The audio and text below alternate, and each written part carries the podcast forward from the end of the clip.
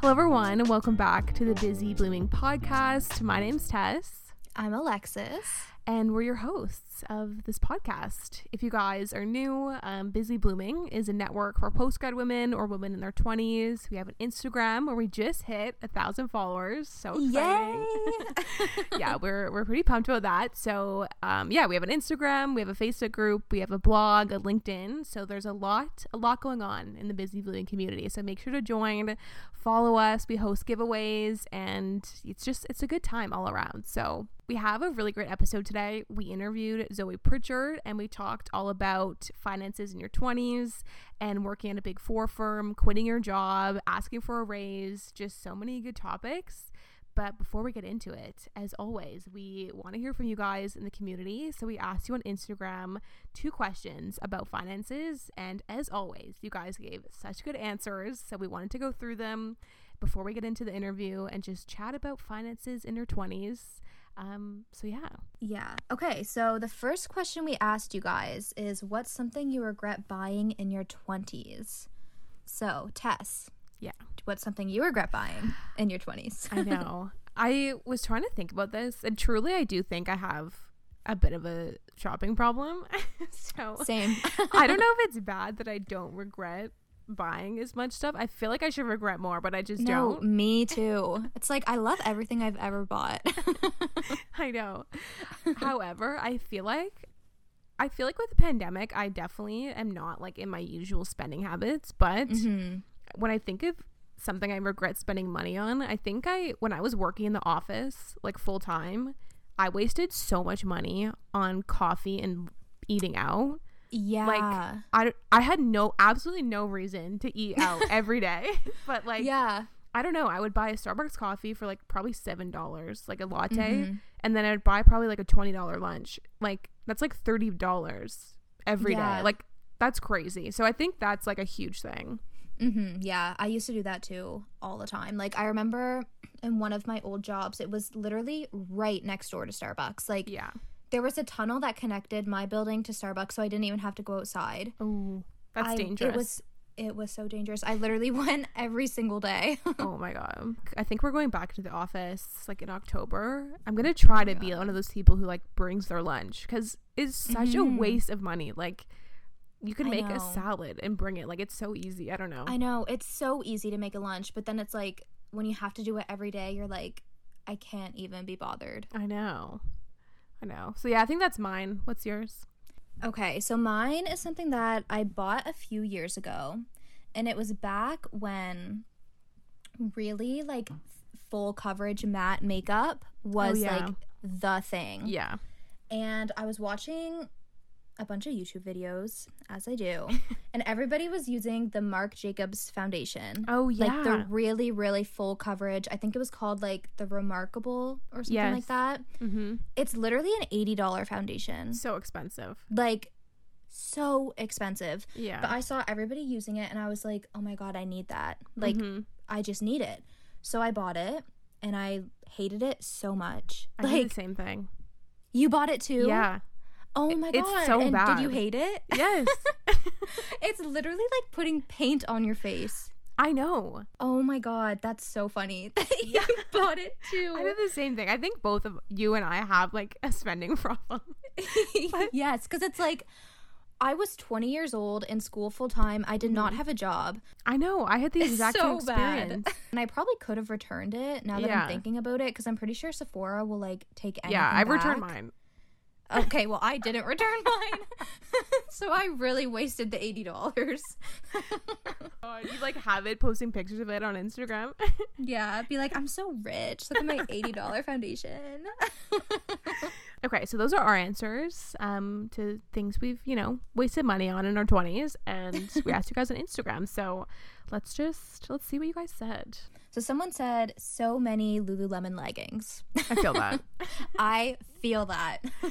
Someone said, I regret renting my apartment for so long. If you can purchase a house, 10 out of 10 recommend. I know. That's the thing. Like, rent is, when you think about it, a huge waste of money. yeah. You're putting your, like, if, if you put a down payment and then you pay off the mortgage, like, you're putting money towards something. But rent is literally just Mhm. like throwing money into the air. Like, I know. Yeah. I know. Someone else said all of the drinks and clothes and transportation, etc., costs of nights out that I didn't even really want to go on. Yeah. I honestly, I feel that one. yeah. That's like what you said in your what you would tell your 18 year old self. Oh yeah. yeah.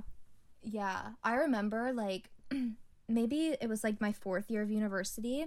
Me and my roommate sat down and we like tried to add up all the money we've spent like in a year going out Oh my god. and it was shocking. Like yeah.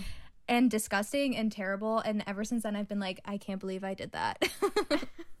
like you spend Yeah. so much and don't even realize it. I know. I think last summer in Toronto, like stuff opened up for like a month in the summer. Mhm, I remember my mhm. first night out, my bill was like a hundred and forty five dollars or something. Oh my Like, god. Which is like why like if I just stayed at home, I would have saved like 150 bucks. Like I know. it's so expensive going out. Like, and you don't even realize it until the bill comes because you're all like splitting drinks and like splitting Yeah. appetizers and like drinks are just expensive. Like you'll spend like eighteen dollars on like a sangria or something. Like it's just stupid. But I know. I, I know. know. And then sometimes like after you've had the drinks, you're like, it doesn't even matter. I know. I'll just buy more for everybody who's here. And then you're like, oh my god, why did I do that? I know. yeah. No, it's true. That's a really good Yeah. one. Okay, so the other question we asked you guys, kind of the opposite, is what's the best money tip you've learned in your 20s? And also in our, in our interview, Zoe gave us like so many good money tips as well. Mhm. Um, so many tips. But so did you guys. So a lot of people said pay yourself first. And I think that's such a good tip. And that's something I just started doing this year mm-hmm. is when you like, when you get paid, it auto transfers into your savings account. Oh and- yeah. Yeah, it's, I feel like it is really hard. And I hear that all the time, like pay yourself first. And I feel like it's really hard. Like I found it hard until it like automatically came out. Like I would just pay my bills and the excess would just like stay in my checkings account. But I think the pay mm-hmm. yourself is like put your into your savings and then pay your bills, like if you can. Yeah, that is a really good tip. Yeah. Someone else said invest no matter how little it is. $50 a month in your 20s will make you so thankful in the future. Yeah. A lot of people were like, invest, stocks, TFSA, RSP, do everything. I love that. Do it all. It's true. And I think there's a lot of really good podcasts actually that go into like Mhm. all of this stuff because I feel like I don't know if it's necessarily the best practice to like just go to the bank and get their advice. Like I think it's definitely worth doing your own research on how to do all this stuff yourself. Yeah. Um, which is something I wish I did earlier on. Like I was just like, oh, I don't know how that works. And I also like just never had enough. Like my paychecks were just never enough where I had like I felt like Mhm. enough to invest. But I think that's not true. Like even if you have ten bucks to invest, Yeah. like yeah, yeah. that's so true. oh, I love this one. Someone said only buy something on sale if you would buy it at full price. Ooh, That that is is, a such a really good good, one. Yeah. That is a really, really good one. Okay, so I think those are all the tips we're going to read. As always, make sure to follow us on Instagram. We love hearing from you to start the episode. So, um, yeah, make sure to follow us. And speaking of finance tips, we have a bunch of great tips that Zoe went into in our episode. And yeah, I think that's it. Is there anything else you wanted to say before we get into it? no, I think we're good to get into it. Cool. So, um, yeah, let's jump into the interview with Zoe. Okay, so we are sitting here with Zoe Pritchard on the podcast. Welcome. Thank you. I'm so excited to have you on. Um, there's just so much I want to talk to you about, and I just I can't wait. I'm so excited. Me too. This is my second ever podcast. so I feel I feel honored. Honestly. yeah. and first podcast with a mic. So, yes, this is like a high quality situation we got going on. It took This us a a- second, but we got it. we got it. Okay, so before we get into it, I'd love if you could just take a minute and just tell us about yourself, who you are, what your days look like, and just let's learn about you. Yeah, that's always the worst question, or like the hardest, the hardest one to answer. So, yeah, Yeah. my name is Zoe. I'm 24. I live in Montreal. Um, I'm currently working as a software consultant. So, online, that's kind of what I'm most known for is like my work vlogs and working as a consultant here in Canada. Um, what else? So, my day to day is pretty much me juggling working full time at what is quite a demanding job and then balancing my side hustle, which is YouTube, um, that has grown a lot over the last year, which has been so fun. And I'm so grateful for that. Um, and that pretty much occupies most of my time. I like to stay busy. Um, meanwhile, battling like anxiety and all of that uh, that I talk about a lot in my videos, and Mhm. maybe we'll talk about in this podcast. Mhm. That's about it. Cool. Thanks. Yeah, I relate to that so much. It's like the YouTube is just such like a time suck outside of work. Like doing YouTube and full-time work is it's a lot. It's crazy, and it's it's the kind of thing I find, and I'm sure you can relate to this. Is like it's so much fun that you don't realize or feel how much time is passing when you're doing it. But then you're like, oh my god, I have no time left in my day or in my week to to watch. TV or to like see people. Um, it's like easy for the time to to slip away, but it's super fun. Yeah. So Yeah, yeah, it's true. It is fun. It's like you have like people are like, "Oh, how do you do it?" I'm like, "I have no life, like Yeah, besides yeah. work and YouTube, and that's it." yeah, exactly. um okay so um the Busy Blooming podcast is all about being in our 20s and just you know trying to figure out life in our 20s and we ask every guest the same question i would love to hear your answer so uh, if you could go back to yourself at 18 what is something that you would tell your 18 year old self Yeah, there's so much I feel like I would tell myself at 18. And it's kind of funny because when I was 18, I thought I was so mature and I thought I knew everything. And looking back, I was just like this ball of anxiety.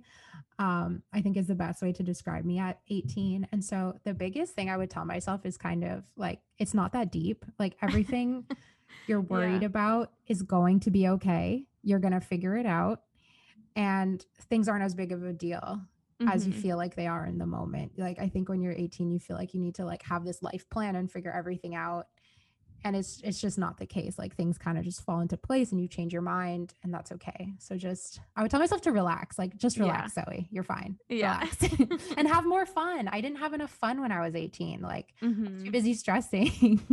Yeah, I relate to that so much. I always see these like 18 year olds like out and partying and like living such a fun life. And I'm like, why couldn't I just be that carefree at 18? Like, I know. it was so serious. Ex- exactly. I was Yeah. serious for for nothing. So Yeah. if you're 18 and you're listening to this, chill out, have fun. yeah. I love that.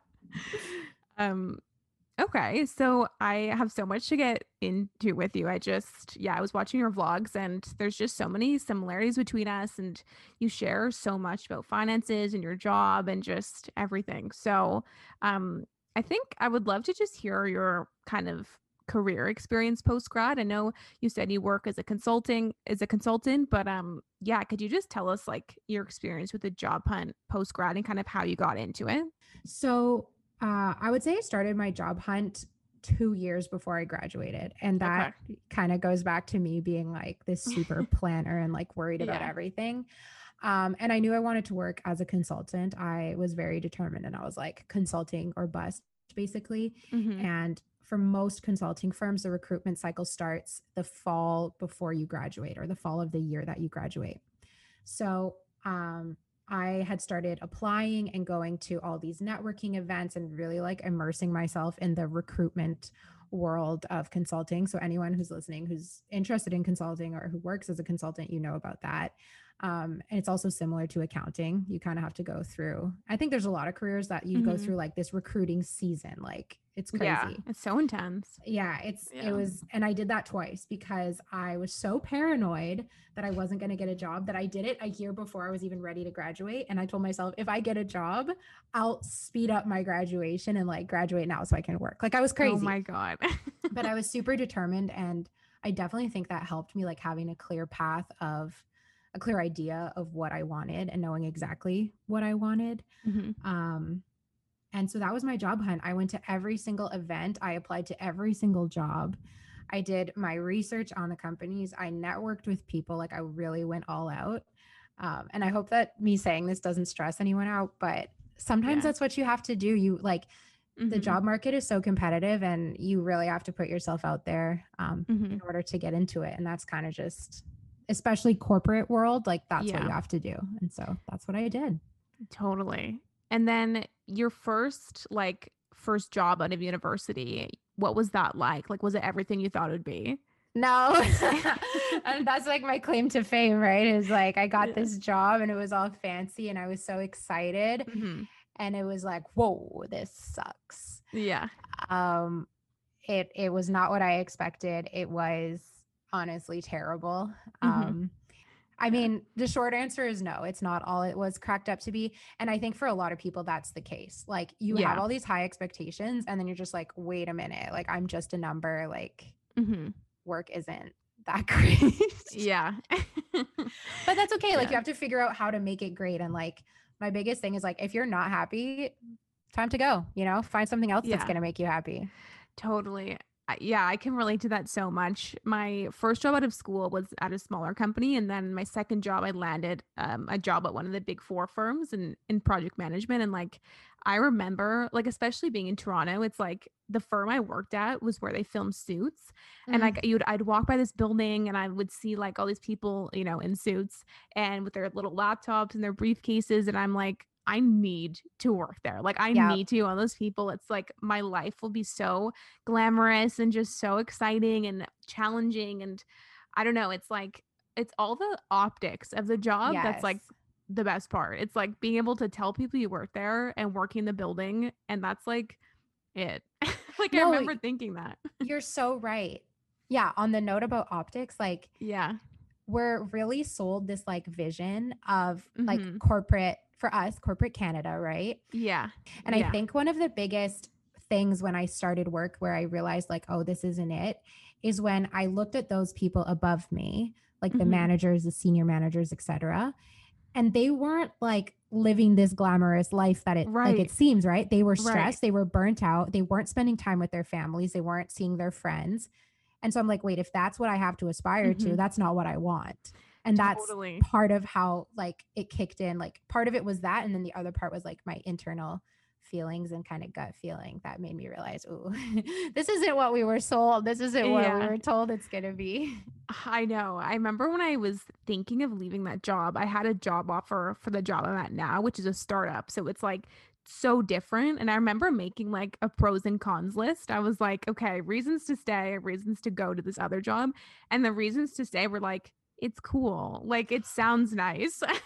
I wish the people listening could see my face right now because it was the same for me. It was like it's cool to tell people that It I is. work at XYZ firm. yeah, And it's such an ego thing. Because Like, and, and you, when you tell people you work there, they're like, "Oh my god, that's so cool," and you you feel nice, but then on the inside, you're like, "It's really shit." I know, I know. I, I can relate so much. And I remember when I got that job offer, it was like the best day of my life. I was Mhm. like, this, my life is has peaked. Like Yep. the fact that I get to work at this company. And then, and I think, like, to be fair, at least in my experience, I don't think it's really like the company. I think it's often just the team you're on Mhm. because I remember seeing like other teams and they seemed different than mine. And I think it really, really comes down to like the people you work with.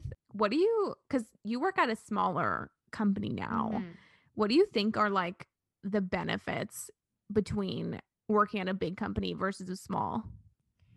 It's interesting because the company I'm at now, when I first left my big four job, felt really small. Yeah. And now that I'm into it, it feels really big.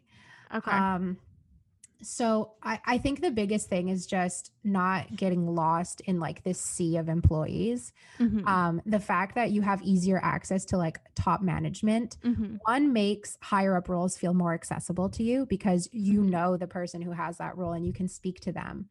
And then two, it can give you a lot of learning opportunities if you do want to grow within a company. Well, I can speak with the directors, I can speak with the the president, like whoever. I think that's really really beneficial. Um, and I think for a lot, like there's a lot of people who thrive under bureaucracy and red tape, and there's a lot of people who hate it, and I Mhm. I hate it yeah. um having to go through processes and blah blah blah like it's just it's not fun and i think too you're there's just more opportunity for you you can try different things you can move around you can Mhm. Yeah, I think so too. And I think there are definitely benefits, like besides it sounding cool and being fun, like to tell people that you work at big companies. I think for me, like working in marketing, you do see like best practices. Like you do see like this is the best of the best marketing, like you're gonna see probably. And I think that's it is a good experience. I would say for like if you can do it for like a year or two, um, it is nice to see like global standard of work um but yeah i think a small company like you said it's so cool to be able to just like grab coffee with like the c suite people and yeah um i think your title can change like faster. Like you could become Mhm. a manager and a director and specialist and stuff like that a lot easier. Um, so yeah, I think there's definitely like pros and cons to both, but I think it really just comes down to the people you work with. And in my experience, the people at smaller companies have always been like people I've connected with easier. So Yeah. Yeah, I'm the same yeah. way. And I think it's, you know, it shows like we're obviously in the same like, you know, in terms of our side hustle, like we're very similar. So Mhm. it makes sense that somebody who falls maybe more in like the creative entrepreneurial Mhm. uh we have those interests that we would gravitate towards smaller companies, right? Mhm. But you know, I have friends who love order and love structure and don't yeah. want to be making certain decisions and they thrive in you know those larger companies where things are more rigid. So i definitely don't I, I i think large companies can sometimes take a bit of a hit like in a negative way and so i wouldn't want to discourage anyone from them. Yeah in terms of i guess like we were saying like quitting your job i i always find like hearing people's quitting their job stories and experiences like just so interesting especially in your 20s because like quitting your job is the worst thing ever. Like it is so terrifying and especially for people like you and i I feel like we both you know are anxious people Mhm. and have anxiety and like it's just so bad like It so is.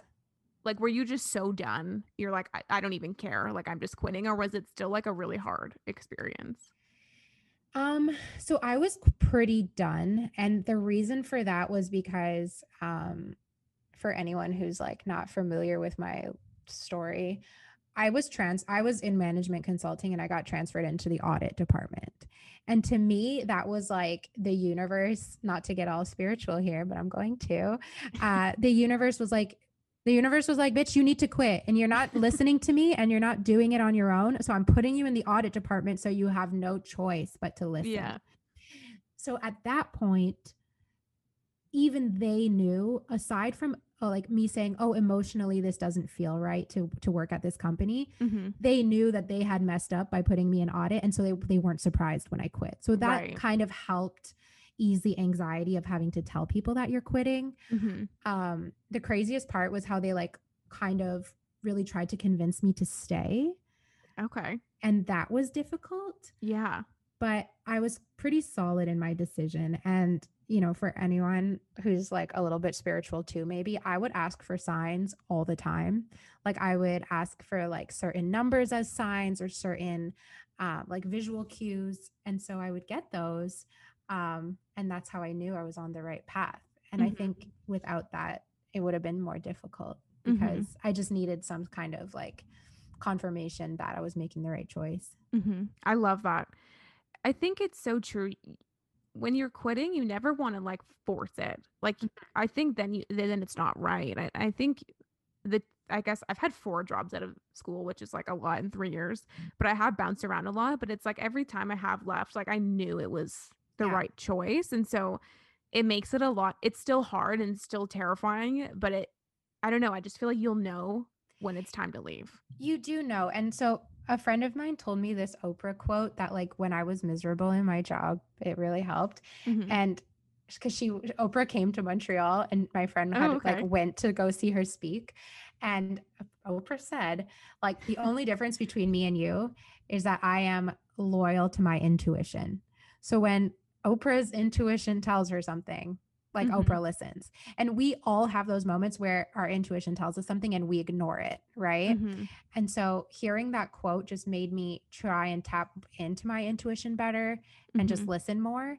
And your intuition will tell you when it's time to quit. Like it's just up to you to listen to it. Like Yeah. your whole body will tell you, right? You know, Mhm. you'll you'll get all of these signs and you'll you'll just know in your gut that something's not right and that it's time to quit. And then the Mhm. rest of it is just accepting that it's okay.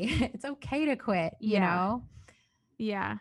Every step you make in your career, like you're always moving forward. And I think sometimes it can feel like you've failed. Like I definitely felt like that a bit. I was like, oh, when I got my big four job, I was thinking, I'm going to work here forever. Like I'm going Mhm. to work my way up and make a bunch of friends. And like this is going to be like my identity in a way. Like this is just me. Like I'm a career, you know, Mhm. project Yeah. manager, whatever.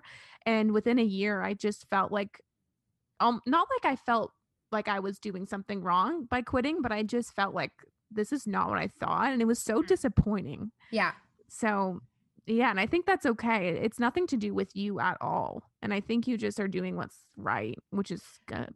Exactly. And even if it is to do with you, like even if like for me a lot of it was I got I got my big 4 job when I was 21 hmm and then I spent 6 months living in Australia after I had gotten my job offer. And Mhm. that experience of living abroad and traveling like as cheesy as it is, it really did change me. And then having started my YouTube channel, that changed my interests too because I was like, "Hey, I like this. It's growing. Like this could this could be something for me." Um, and then when work was like, "Well, we don't like that. We don't like that you do that." It just showed that like I as a person had changed too. And so this Mhm. like corporate life probably just wasn't for me anymore. And I Mhm. had to tell myself like, "Hey, it's okay. It's fine that you don't want to be that person anymore. You used to want to be that person. You don't anymore. That's fine." Yeah, totally. Because you're always changing and evolving, and yeah, it's just like you said. It's a, it's just a sign that you've changed, which is a good thing. And Yeah. I think you're just like as you go through life, you're just figuring out more and more who you are. And I think, eh, yeah, you just always learn something with every job too. And I just, even though it wasn't maybe the best experience, like I learned so much about myself because when you figure out what you don't want or what you don't Mhm. like, like that is invaluable. Like you learn almost more about yourself when you're finding out things you don't like. Yeah. So I think it's it's good. Like I- it's yeah. A hundred percent. A hundred percent. Yeah. Okay. So, so I feel like you're really someone who can give advice on how to get a really good job without a bunch of experience. And I think that's probably a question like people would love to hear your thoughts on. So, do you have any tips on like how you can get a job without experience? Yes. Um, but it's kind of like a loaded answer because you can't get a job with no experience. It's impossible. Yeah. You know, you're not and people email me all the time and they're like, I want to be a big four consultant. I have zero work experience. yeah. Not gonna happen. Sorry. Yeah. But anything can be spun into experience and it's all about Mhm. how you sell yourself. Totally. So most of my jobs were retail customer service. I worked, you know, at a clothing store. I worked at a spinning studio, Mhm, um, and I worked at a retail bank. mhm, But I was able to spin all of those things into like sounding like leadership, sounding like mhm. presenting, um, you know, all of those like skills that they're looking for. So you do need to have some experience, and even Yeah. school experience, even education can count as work experience. You just Mhm. have to like pull out those things um, that match the job description and use Mhm. that to sell yourself. Yeah. So, if you want to be a consultant, the biggest things that they're looking for are leadership skills, teamwork skills, and presentation skills. Mhm. So, did you have to give a lot of presentations during your, you know, university degree? Did Yeah. you have to work in teams a lot in school, or, you know, did you were you selling things uh, at your retail job that that counts as like, you know, Yeah. selling experience, or did you manage a team at freaking like Tim Hortons, right? Mhm. all of those things can help you sell yourself and that is super super important Yeah. um, so whatever job you're applying to whether it's at the big four at a small firm you want to read the job description very carefully and try and match the keywords that they're looking for to your own skills and experience and use the exact same words that's Yeah. that's really really big so that's like the first kind of bucket of my advice is making sure everything lines up Yeah. um, and when I say everything lines up, that doesn't mean you need to meet every single criteria that they're asking for.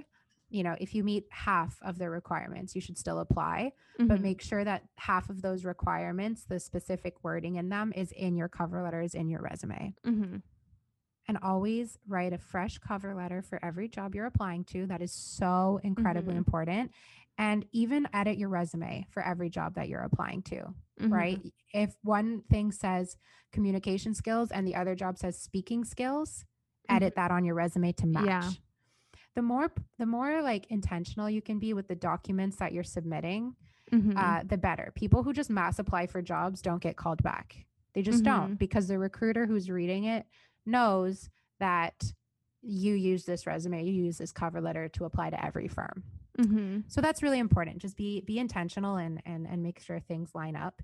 And then the other half is everybody's favorite networking Yeah. is so important. Yeah. Um, you have so much higher chances of getting a job anywhere if you send a note to somebody on LinkedIn, if you connect with employees ahead of time, And I think there's two two sides to that. The first side is if you message the recruiter or the hiring manager, uh, let's say on LinkedIn or you reach out to them by email, they're going to remember your name when they're looking through that pile of resumes. They're going to remember you. The Mhm. second half is if you speak with current employees, when you get an interview, you'll be able to name drop and say, I spoke with so and so. They love working here, and this had me intrigued, right? You have more uh, reliable grounds to say why you want to work there because you've heard firsthand from somebody who does. Right. Um, and you can say, "Oh, I've heard that you know the projects are super, super interesting," and and this person told me that. Right. gonna more credible than just like, "Well, I read it on your website." Yeah. So those are like my top two tips. And most jobs, like any job I've gotten, well, two, I guess, out of uni- like my second job. So how I was able to leave uh, the big four and get another consulting job is because I reached out to somebody on LinkedIn. right. Like it's because of. LinkedIn that I got my job. Yeah. So networking is so important. And if you met somebody, you know, three years ago and you're like, oh, there's no way they remember me, reach out to them Mhm. because chances are high that they do remember you. Mhm. And even if they don't, you can remind them who you are. yeah. So I love those are that. my best tips. Those are such good tips. Yeah. I think I really like what you said about you you do have experience even if you haven't worked like the uh, maybe a real corporate job or whatever. Like everything you do in school, you can totally market. And I think that's something you can easily sell yourself short. And I, I've definitely felt that way when I was graduating. I was like, oh, I've only worked at a restaurant and I was a RA or a don in university, but like that I'm sure got me my first job because when I was a don, I was like, oh, I, you know, managed like meetings and managed social media platforms for my Mhm. students and stuff. And I think, yeah, like really you can use anything. You just have to Yeah. be creative. You, you have to be creative and you have to be able to look at yourself with like um, an external eye because it is really Mhm. hard to like analyze your own self and be like, well, what am I good at? I don't know. Yeah. Right. But imagine you were asking somebody else, or actually do ask somebody else, like, hey, what am I Mhm. good at? Um, or what skills did do you think this person like what sorry, what skills do you think, you know, this job gave me? So if you're like, oh, I worked in a restaurant all through university, how am I going to get a job as a consultant? Well, okay, you worked in a restaurant, you had to deal with picky customers. You're in Mhm. consulting, you're going to have to deal with picky clients. Mhm. You're working under intense pressure at the restaurant. You're going to work under pressure on your projects in consulting, right? Mhm. That's how you sell yourself. Totally. Um, I also think, uh, shameless plug, I offer like consulting services on how to get into a job. And I think everybody says it's so helpful to speak with somebody about like to get an external eye on your resume Mhm. and on your skills. Um, so whether you hire somebody or whether you ask your parents or your friends, getting like external help is really good too, because it, it is so Mhm. hard to look at yourself and see what you're good at and stuff. Sometimes you just need someone to remind you. Yeah, totally. No, that is such a good idea. Okay, everyone go listening, go over to her channel and do that because I think that's such a good idea. And I think, yeah, like, and I'm sure you see those all the time. People do sell themselves short, and you're like, you can use this experience, and you should be doing this. And yeah. yeah, it's it's really important to get another eye on it. And there's a lot of like certified career coaches out there too, right? So if you're like, I don't trust this girl, she doesn't know what she's Right. talking about, that's fine. You don't have to trust me. You can go find somebody else and, you know, spend 60 to a hundred dollars getting your resume perfected, Mhm. right? That is an investment in yourself. Mhm. And and if it gets you a job, it was worth the money. Yeah, So don't be shy to ask ask for help. yeah. No, those are like such good tips. Thanks. Yay. yeah, I hope people like just listen to that and and be confident too. And I think Mhm. like to your point as well if you shouldn't meet 100% of a job requirement No. like if you're meeting 100% of a job's description you're overqualified for Yes. the job Yes. like you should meet you know 50 to 80% i think Mm-hmm. max because then you won't learn anything you're already you're doing something you already know how to do exactly. Like yeah you have yeah you have to be confident in yourself and Mhm. sometimes you just have to take a risk too like sometimes you can say you know what i don't i might not get this job but i'm going to apply anyways Mhm. because you Yeah. never know if, if you don't apply i know a lot of people are like well i'll never get it so i'm not going to apply well if you don't apply you're never going to get it yeah exactly and like why not like how long does it take to uh, write a cover letter and a resume like it, it it's so max worth one time. hour takes an hour. Yeah. Like, so so you I, truly and do never know.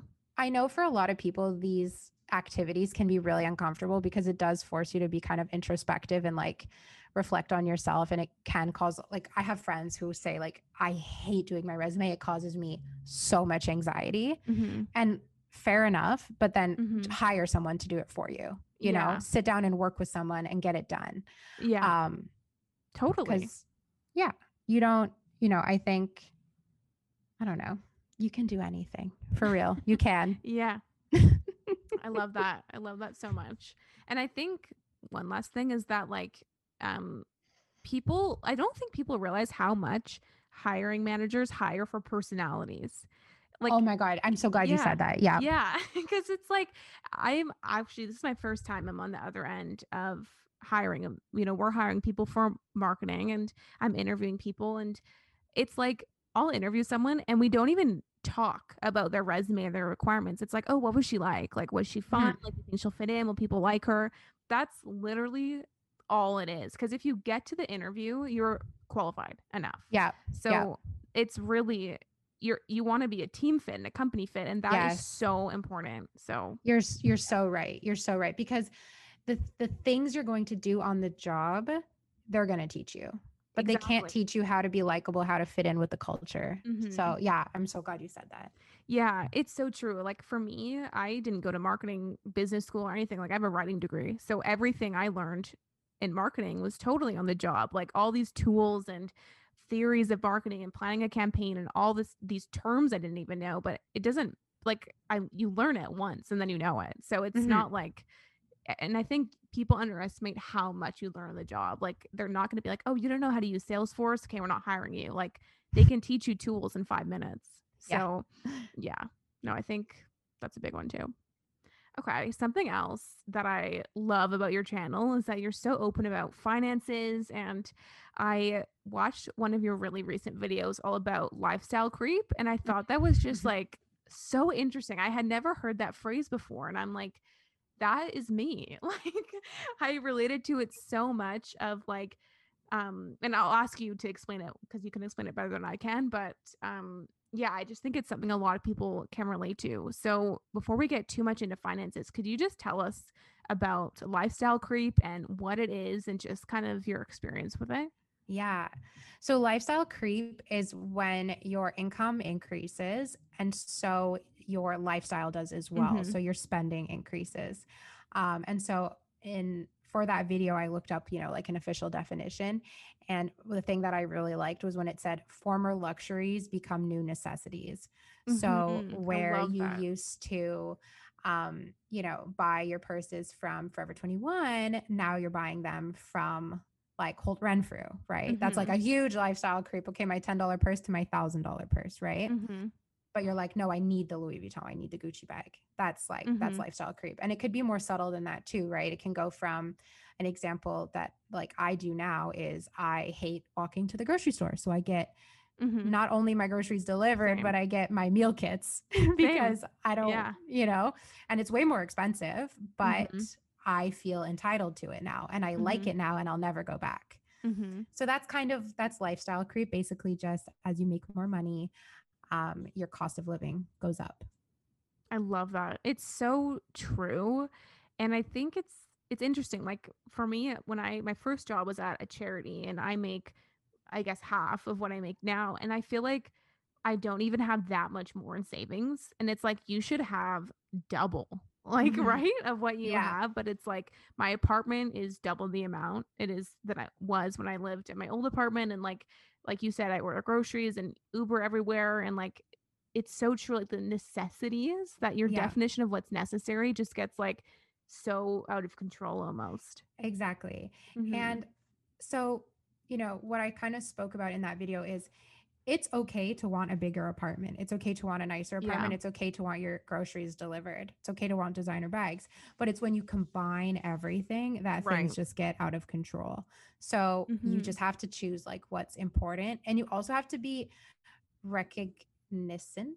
I think that's the word. you have to recognize yeah. that you're always going to want something else And Right. so as your income continues to increase, you want to freeze your lifestyle at a certain point or kind Mhm. of you want to slow down because if your income's growing at like 10% every year, Mhm. but your spending is growing at 10%, you're not making any more money.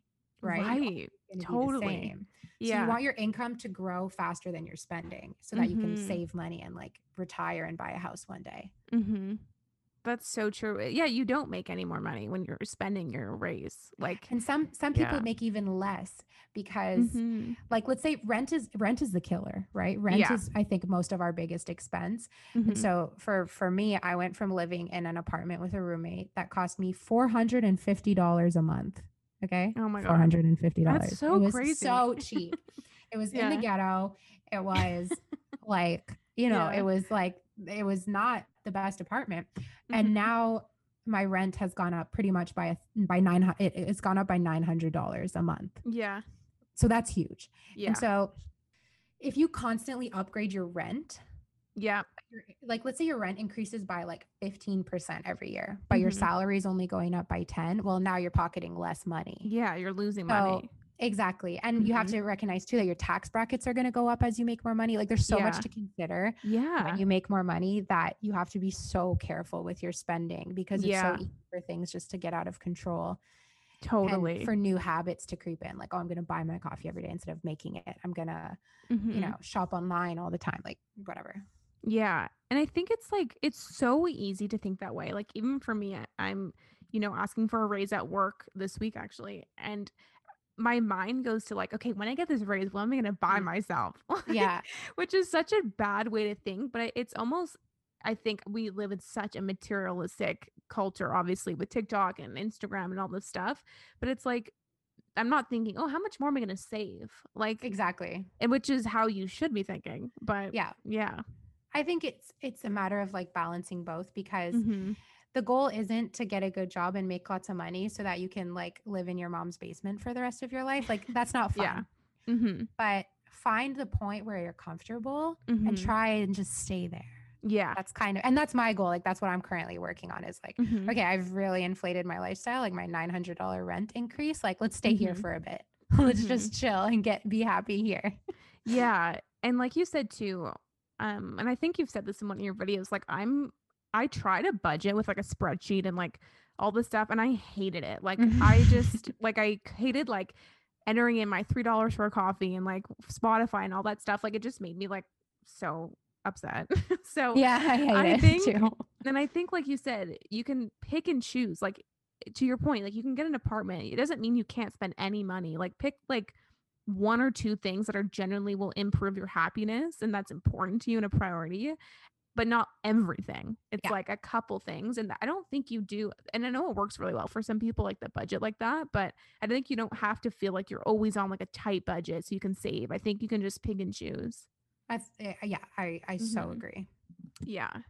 So you're someone who shares like a bunch of really great advice on finances and you're so open. Like I love your monthly updates on all Thank your finances and it's just so fun to watch. Um what would you say are like your biggest either lessons learned or your biggest tips that you can give to people for who are in their 20s with money and finances? Yeah. So I guess what we just talked about, kind of lifestyle creep, would be a big one. Is just choose choose what's important to you. Um, Yeah. and and in order to do that, you kind of have to like practice gratitude because Mhm. if like I feel like gratitude is looking down. It's not looking Mhm. backwards or forwards. It's looking like down out or down or up at where you are now, right? Like you're Right. looking and, and being thankful for where you are now. Um, stop looking at other people on TikTok, on Instagram. Mhm. It's all fake.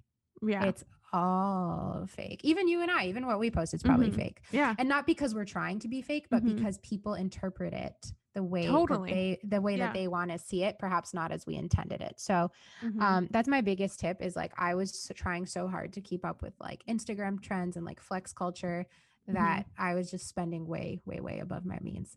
Mhm. Um, so yeah, that's tip number one. Tip number two is to have a goal or multiple goals. I think that was the other thing that really helped me and kept me kind Mhm. of grounded was like I had this huge amount of debt that I needed to pay off.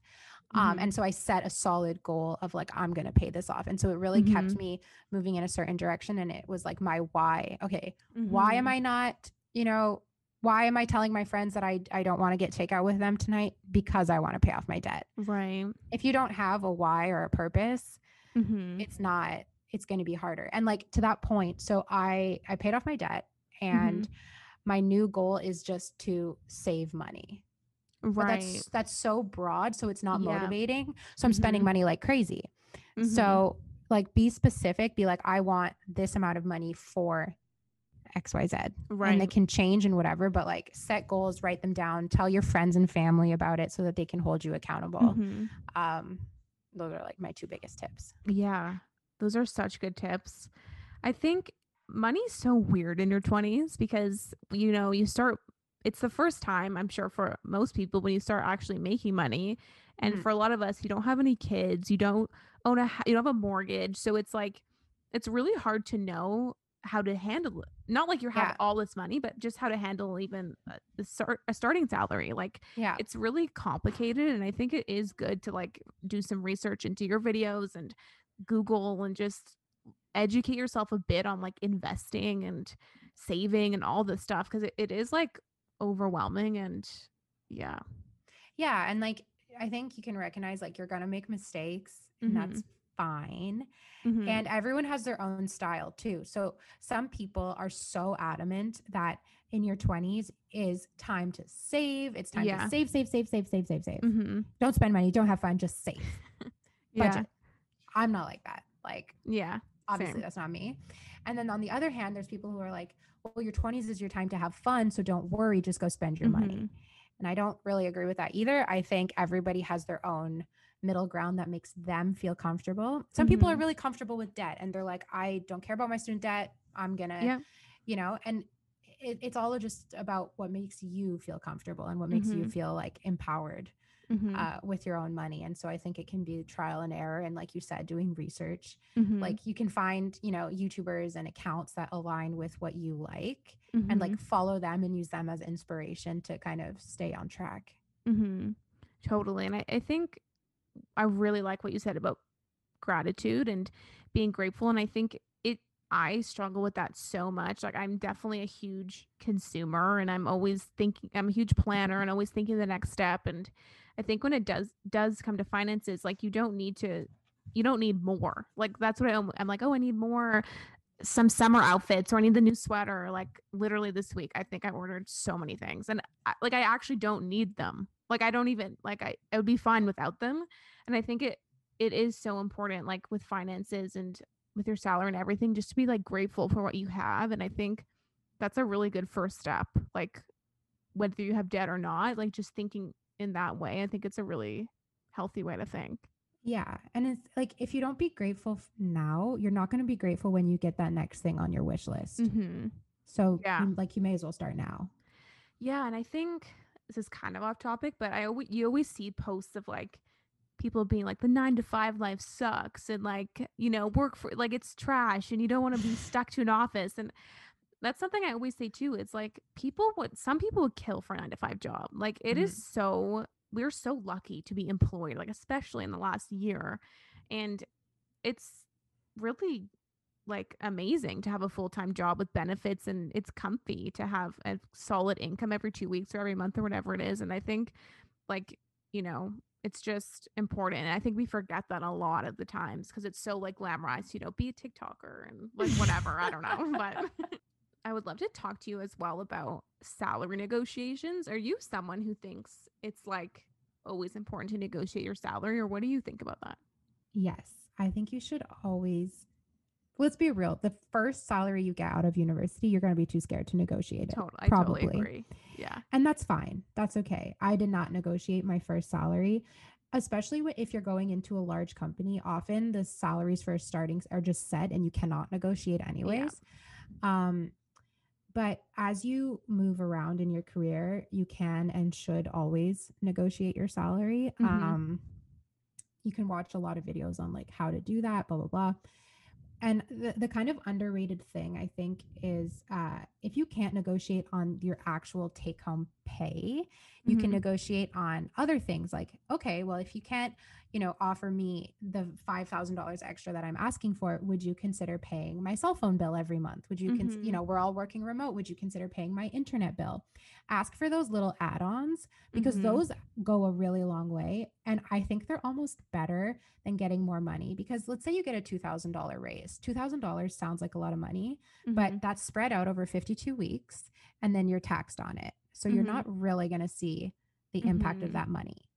But getting your $80 phone bill reimbursed at the end of every month, Right. that's something tangible that's really, really helpful for you. yeah. And it's easier to ask for those things than it is to ask for money because it's more, especially when we're young, it's hard to be like, well, you should give me more money because I say so, right? Because we don't have Right. that much experience. Yeah. But you should pay my phone bill because I'm going to be using my phone for work, or you should pay my home Mhm. internet bill because I'm going to be using my internet for work. Well, that can't Mhm. be argued. So I think Yeah. those are really easy, like beginner friendly ways to do some Yeah. salary negotiation. I love that. That that's such a I've never actually even thought of doing that. Um yeah, and I think like you said, like it, it is really hard to negotiate your first salary, especially, you know, you probably don't have that much experience. You don't have a lot of market value to prove. But I I totally agree. And I think especially as a woman in business, like Yeah. negotiate your salary. Like men will negotiate their salary. And I think as women, it's just don't be a statistic. Like I just Yeah. always feel like we are so much more like, you know, you think it through, you're like, oh well, this is good and like this makes sense and this would make me happy, but don't think that way. Like always negotiate because they're not gonna turn you down or not give you the job. You're not gonna get fired. Like the worst thing they're gonna say is no or not right now. Yeah. And I think it's just always ask because why not? I yeah, I so like I love that you said that. Sometimes I Mhm. tell myself like would a man do this? And if the answer is yes, then I force myself to do it. yeah. Because I like what you said, don't be a statistic. Like, yeah, Mhm. don't don't be a statistic. And that goes back to what we talked about with applying for jobs. So there's like this well-known stat that men will apply for a job if they meet Mhm. 50% where women wait for 100%. Like Mhm. don't be a part of that statistic either. Just apply for the Mhm. job. Totally. I think negotiating too, it doesn't have to be so like aggressive and awkward as you think. And this job, the job I just got, I, I negotiated and it was the first time I had and and they gave it to me. If you didn't ask, like they're never going to be like, "Actually, you know what? We'll give Yeah. you 10,000 more." like they're never going to do that, but if you ask and you have a good reason, like I would say do some research, prove your market value and um, I think also if you have a competitive offer, that's probably the best way to do it if you can Yeah. somehow arrange that. Um, but yeah, I think just always, always ask. And Yeah. yeah, that's just a good practice to get into too.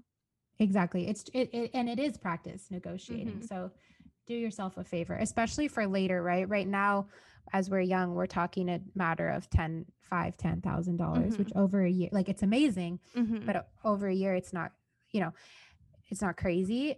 Um, which is also just to say that like if they don't give you that ten thousand dollars, you don't need to not take the job. Mhm. Um, but later in our careers, we're going to be talking fifty dollars, Mhm. right? So get in the practice now of negotiating for when it is like those big numbers down the line. Mm-hmm. And also, isn't it like 60% or something of employers expect you to negotiate? Like Yeah. they're waiting. Maybe it's probably Yeah. higher than that. Like I think there are a lot of times people are waiting for you to negotiate. They offer you this much, but they know you're going to ask for more. And I think you're it's such a missed opportunity because they're probably going to give you Yeah. at least a little bit more. Um so yeah. I think a lot of the time smaller companies will come flat out and say like this is what we can afford. This is the max of what we can afford. And so if that's the case, that's when you can come in and ask for those like supplemental things like I spoke Mhm. about. But if you're going into a large company, this is something I didn't know before getting into like corporate corporations. They have so much money. Like Yeah. to us, you know, a fifty thousand dollars salary is so much money. To them, it's nothing. Yeah. It's nothing. Like yeah. they have the money to give you what you're asking for. So like Mhm. go go grab it. Go yeah. get it. Like they're raking in like 40 billion. I think the, the Yeah. 50 grand they're going to be okay. Yeah. Yeah, I know. And like it's like a the job I I have now, they told me they had a budget, but truly like budgets aren't real. Like when it like like they are, but it's like if something the extra 10 grand isn't going to like ruin their budget. Like Mhm. budgets are so flexible and I think sometimes they'll say that they're like this is what we can afford in your interview, but you'll be surprised. I think even if they say that like I wouldn't be like you said nervous to ask for like some other things, maybe not it's like a lump sum, but even if they're like hard on their budget, I think don't let that deter you. Mhm. Um, I think that was everything that I wanted to Cool. ask you. That was so fun. Thank you for coming on the podcast. I feel so empowered. I feel ready to work, but it's 8:30. yeah, you know, it's like nine o'clock at night. Um, okay, well, I would love for everyone to go check out your channel, like check out your services, your Instagram. Like, where can people where can people find you? Um, okay, so my YouTube is just my name, Zoe Pritchard. Uh, you can watch my vlogs, my money content, all of that. My Instagram is just search my name. You'll find it. My Instagram name's like a weird handle. Um, I'm not very good at pimping myself out, but uh, follow me. Would love to to to see you there. Go subscribe. That was terrible. no, that was good. please please subscribe if you don't mind. If you have the time. yeah, I love your channel so much. Like, I'm just so excited that you were on the podcast. Um, I'm so excited to be here. Like it's so crazy. You were the first the first work vlog I think I ever really watched, especially about Big 4. And now I'm on your podcast. How very full circle. And neither of us work at Big 4 anymore. yeah. Look how far we've come. It's amazing. Okay, well, thanks for being on the podcast. Everyone, go find her, go subscribe, go to her Instagram, and we'll see you guys in the next episode. Okay, bye. Bye.